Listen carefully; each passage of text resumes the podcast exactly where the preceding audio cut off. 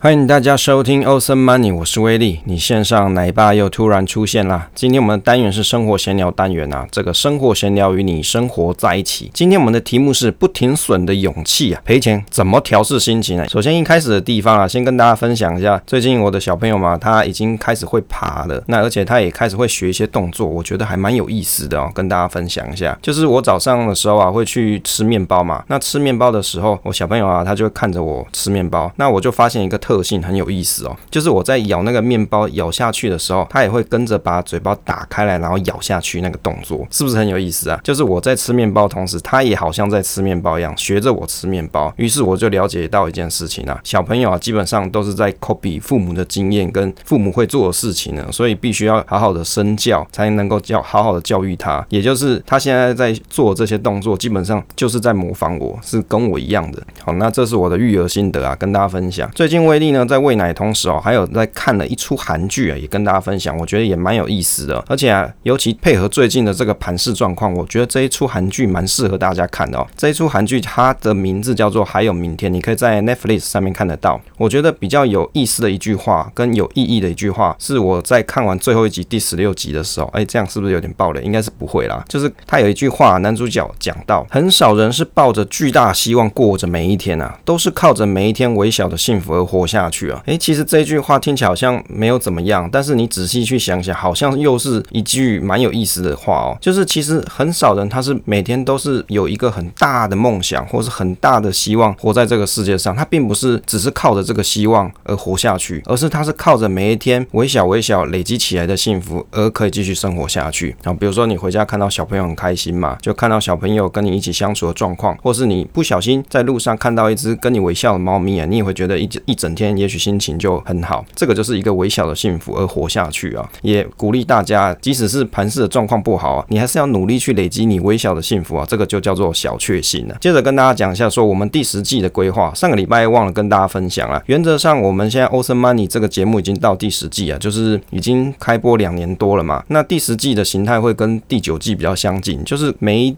个礼拜呢，可能会有一集是生活闲聊单元。那过去还会有就是群组互动时间嘛，就是社群里面大家的 Q&A 互动时间，或者是 Podcast 大家留言的的这部分。那由于啊，我后来想一下，这个规划方式变得是有很多人他会留言或是在群上讨论的东西，有时候这个主题会比较杂，在一集的主题这个 title 上面要整个展示啊，其实是有一些困难，所以会变得比较像是我会去收集每一个人他可能提出的问题。那我觉得这个东西是。大家也需要的话，那我可能会把它放到生活闲聊单元跟大家去做 share。那因为你看这个题目的 title 啊，它字数是有限制的，你大概不能超过二十个字。不然其实你去看这个 podcast 的时候啊，你去看这个 title 字太长的地方啊，其实你就会忽略掉它其中的内容。除非你真的去听嘛，不然一般人都只是看个标题就决定说，哎，我是不是要听这一集的内容？那我们第十季的规划，其实在前几季我们有累积的一些内容啊，都还没有跟大家上架，其实都已经录完了。例如说像是跟买房相关的，比如说年轻人买房相关的这个主题，以及像是囤房税啊，还有像房贷贷的部分啊，诶，你要是背房贷二三十年啊，那生病的时候会是怎么样子？另外还有怎么解决孤独终老，以及像单身苦恼的问题啊，这些议题啊，其实都会在我们内容里面展现。就是单身的部分可能会有单身信托的讨论，以及啊，还有像是我们新增了一个单元，其实这也不叫新增啊，就是过去其实就有的内容，叫做大大研究所，陪你收获大大，让你收获。大大的意思啊，就大大研究所这个单元，那有准备的题目，目前是有一个叫做谢世英老师的集数还没有上架。另外，过去我们还有这个致富心态读书心得还没做完，这个呃有点像副监呐，就是拖稿拖很凶啊。不过呢，还是把它做完了。致富心态我预期可能搞不好做到第二十期或是第二十一期，大概就可以做完了。当然这之中啊，因为陆续会有买一些书或是一些书商送我的书，那这些书的读书心得啊，那也会在其中穿插给大家去了解。那有些朋友很特别，他就特别喜欢听威利讲读书心得，觉得威利讲读书心得很有意思啊。其实我觉得读读书本来就是有意思的一件事情啊。其实你自己读书，你也可以写一些读书心得。那也许你的心得就跟我不一样。那我觉得我读书啊，通常我会是用一种反思的角度去看这本书的内容。那其中比较有意思的地方，我就会特别跟大家讲说我是怎么想的。那也许你想的跟我不一样。那你刚好听完我的东西之后，你就可以去想想，诶，到底哪一个是对的？那你自己的想法又是怎么样？你就可以去归纳出一个结论。出来，威利在上个假日的时候啊，有做了一个省钱方式分享，有放在我们 FB 上面跟大家做 share 哦，就是跟大家讲一下说这个除湿机到底要怎么自己去清洁跟做降噪音工程。其实威力买的这款除湿机是 Panasonic，就国际牌啦。那当时为什么会去买这台国际牌的除湿机？原因是因为我都听大家讲，或是网络上爬文说，哎，买国际牌的除湿机啊，这个维修比较方便，就是它维修据点很多，桃园这边也是有维修据点。于是乎啊，我就想说，那好吧，我就买一个比较好维修的。那当时因为坪数比较大关系，我就买了它最贵的款是。那时候买大概就两万多块，的确它的除湿功能是很强哦。但是就有发现说，买回来去使用一段时间，开始发现有明显的共振问题啊。不晓得你各位。啊，比如说你家里买除湿机，你是不是有发现说，当比如说除湿机它在空转的时候，因为有可能没这么湿嘛，那它机器风扇可能会在那边空转，那你会不会也觉得说它可能有一些共振的问题？那在当时的时候，威力是有去找原厂来做维修哦。当时我是买半年呐，我就找原厂来修，可是就有发现说，它好像没办法帮我修好，就修了一阵子之后，隔了没几个礼拜，这个机器呢又开始有了这个共振的噪音啊。如今啊，到现在应该也买了差不多五六年了嘛。那如果我要再修啊，因为它是过保的情况底下，你要再找人家修，估计也是花大钱。要么你找原厂，要么你就是找比如说路边的电器行这样。那你要去修也是花大钱，也是搞不好数千块或是上万块的费用。而且重点是那个机器很重啊，你还要搬来搬去找人家修，实在是蛮麻烦的。但是买新的又要数万块，所以呢，趁这一次我想要把它拆开清洁的时候，就一并做整理。那为什么特别会想要把它拆开做清洁，原因是我发现说除湿机它外壳的部分有开始有黑黑的发霉，那因为这个黑黑的发霉看了就很讨厌嘛，你外面会发霉就代表什么？里面一定是黑掉了嘛，也是发霉嘛，所以就干脆把它拆开来去清洁一下，以及解决这个共振的问题。共振的噪音啊，跟风扇的转速啊这个问题，这个噪音其实已经困扰我们家很久，但是始终没有合适的时间来做处理啊，所以就干脆找了一个假日来把它做拆解。那除湿机上面其实还有一个。铁网，因为我老婆很喜欢把这个化妆棉放在上面烘干，长久下来就生锈，就趁这一次也把它翻修一下，就是去锈之后呢，再上这种防锈漆的方式。当然，这个详细的实施步骤我写在 FB 啊，在这边就不跟大家分享太多。那原则上，我觉得这是一个很好的省钱方式。如果你想想看哦，假设这个除湿机啊，你不去整理它，那它会每天在那边耗电嘛，因为效能变差，因为里面可能有塞了很多灰尘啊，风扇转的很 loading 比较重啊，那这样子。转速也会比较慢一些，那你就可能会遇到什么问题？第一个哦，除湿能力可能降低；第二个，它里面灰尘积累太多，那也许可能会有，例如说像是火灾啊，或是其他的问题出现。所以，与其这样，你真的也是可以去思考一下，是不是要花一点时间把家里的除湿机给它整理一下。当然啦、因为拆机它是有风险的，如果你真的要拆啊，一定是要做好，例如说啊，比如说拍摄啊、哦录影啊，或是照照片的方式记录这些螺丝的位置跟拆解的步骤。那真的。你要在回复的时候才有机会可以去把它回复确实啊。好，就拆机有风险啊，建议你要全程拍照。如果你没有胆识，还是不要尝试哦。那但是如果你没有胆识，你就没有办法省到很多钱啊。这个就是一种取舍。接着来聊一下这两天威力在写七月的文稿啊。威力有在方格子上面开了一个部落格，叫威力财经生活随笔啊，就是每个月大概会上架一到两篇的付费订阅文章。那其中每一次啊，大概到月中，比如说每个月十五、十六号开始，我就开始要写下一个月的付费订阅的文章。所以呢，这两天还在赶工，因为有一些数据要跑，那要把这些累积的数据啊跟结论，那写在我们的文稿上面。那这次题目是写乱世中的避风港，从低波动 ETF 来寻宝啊，是我们真定存股之旅的第六篇呐、啊。这里面呢，大纲里面有在讲到说，乱世中的避风港是什么？好，例如说你现在在盘势比较不好的时候，什么都跌，那到底要买什么好呢？再来跟大家提到说，低波动股票它到底有哪些好处？那与其你要买低波动的个股，那为什么不买低波动的 ETF 呢？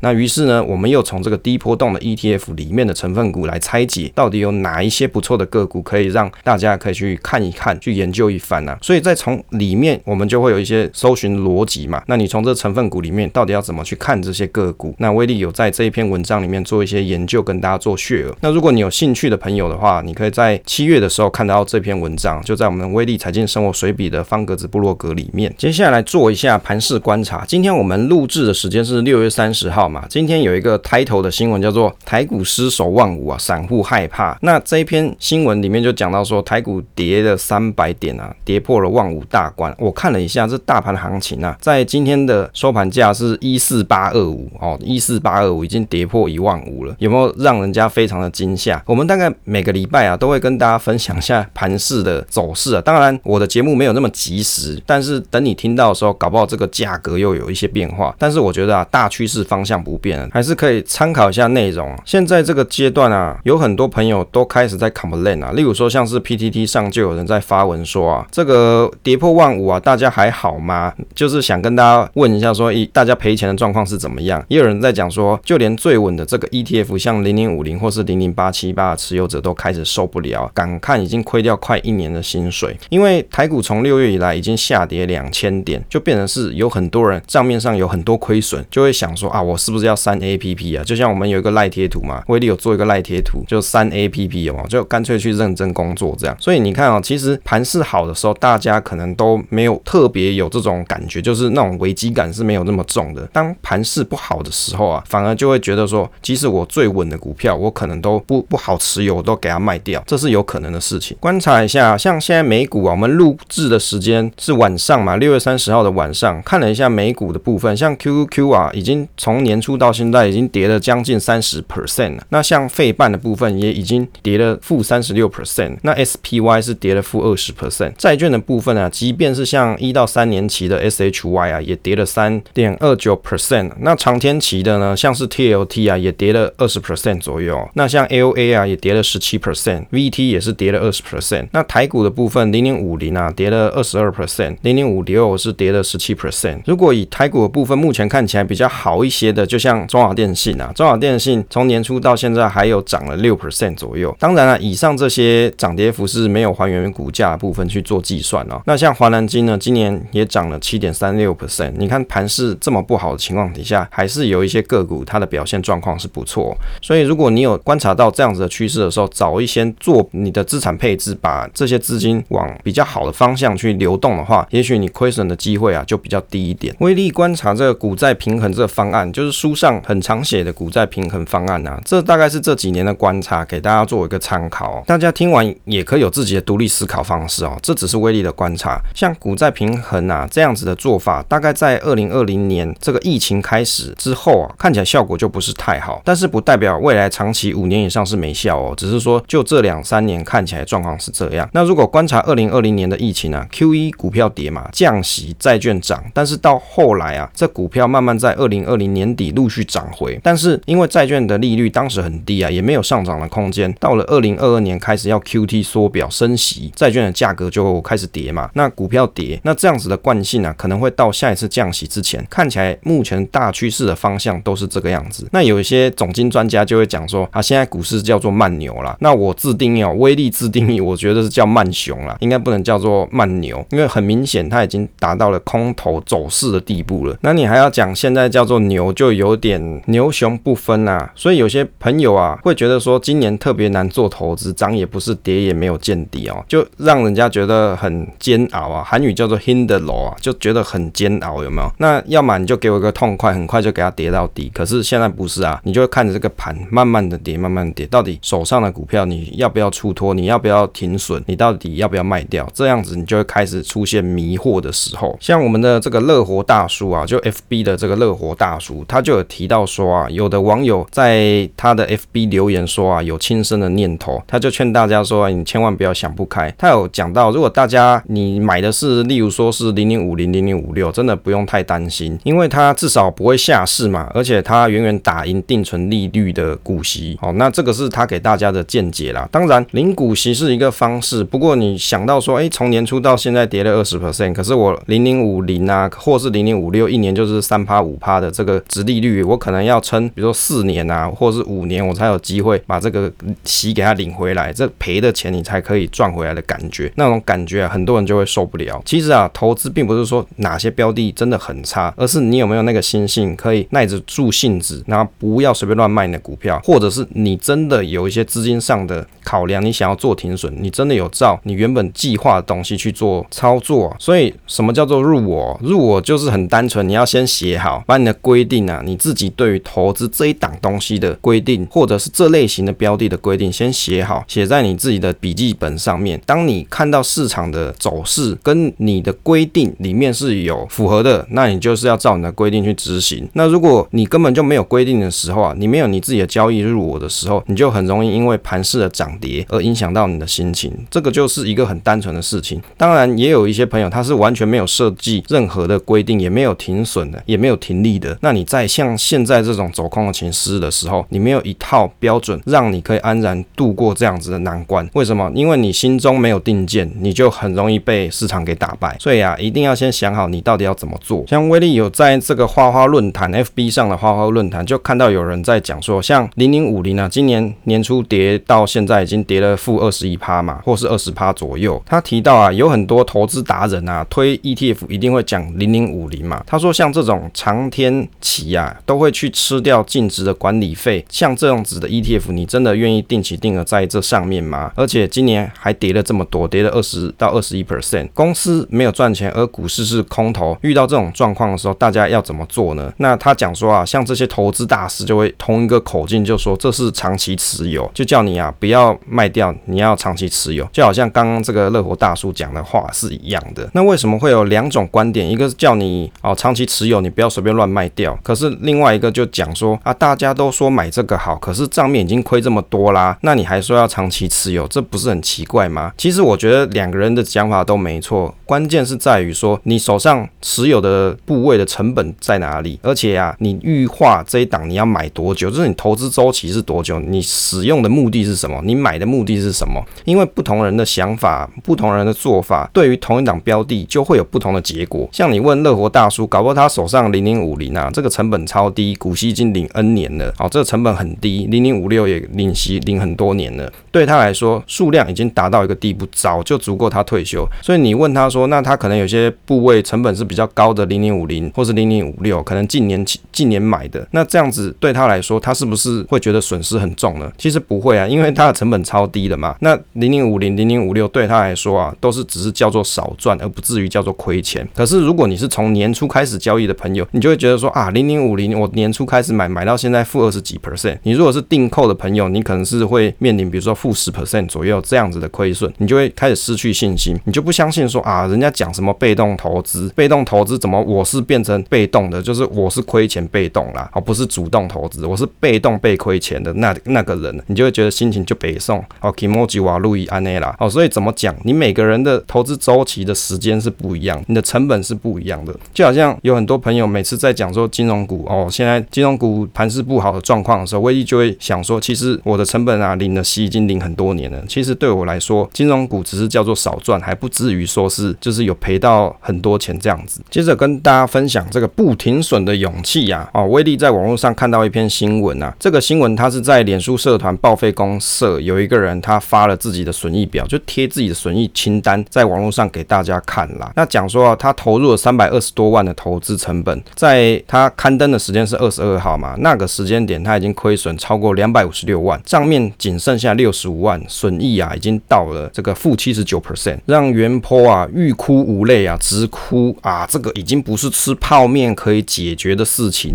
哦，因为他已经亏了将近八十 percent 嘛。像现在我们录制的时间是六月三十号，你看六月三十号台股已经到一万四了，当时他刊登二十二号那个时间点，台股还有一万五千三哦，那个时间点跟现在的时间点啊，已经又有落差了，搞不好他已经赔了九十 percent 啊，是有可能的事情。当然啊，威力是不晓得他到底买什么东西，因为他也没有分享说他到底买什么标的内容，只是有很多网友就给他推文留言说啊，你可以报到负八十 percent 啊，七十九 percent 也是真是不简单。也有人嘲讽他说你是一一把很大韭菜，那也有人是安慰他说一张不卖，奇迹自来嘛，跟他讲说投资股票就是要看长期啊，那你用闲钱投资，账面亏着就继续放着啊，除非你是买到烂公司炒作股票，就有很多人啊，就是跟他安慰啦，哦，就是叫他不要难过哦，给你拍拍，给你笑笑哦，不要难过安内啦，就跟他讲说负八十 percent 也还好哦，一张不卖，奇迹自来。好，威力就问题就来了，如果是你啊，你会把你的股票啊亏损亏到负八十 percent 的时候啊，再 po 文跟大家讲说你亏了两百多万。万吗？两百五十六万吗？你会这样子吗？还是你会在某一个亏损的点位的时候，你就毅然决然把它给它做一些止损的动作？你是哪一种呢？哦，这个是一个很好的问题啊。威利的自己的想法是说啊，如果当你在投资的时候，你完全不设任何的停损，是不是可以的？哦，你去看一些，比如说指数化投资人的想法，他一定会说，你为什么要怕这个大盘长期向上？你会等到那一天它是会回来的。严格说起来，威利也不是神嘛。我觉得他讲的这样也是没有错啊。问题是时间 how long？所以你当你遇到像这种情况的时候，你的信心会不会崩解？如果你投资的金额其实不高，例如说哦，你就有两栋房子在收租啊，那我买这个零零五零好了，我买零零五零，我买个十张好了。好，它已经跌了二十趴了，甚至以后可能跌到三十趴，对我来说还好嘛，因为我两栋房子在收租，这个股票部位对我来说啊，只是一个蝇头小利啊，有赚很好，没有赚我也不亏，我闲钱，而且我有其他的收入来源。你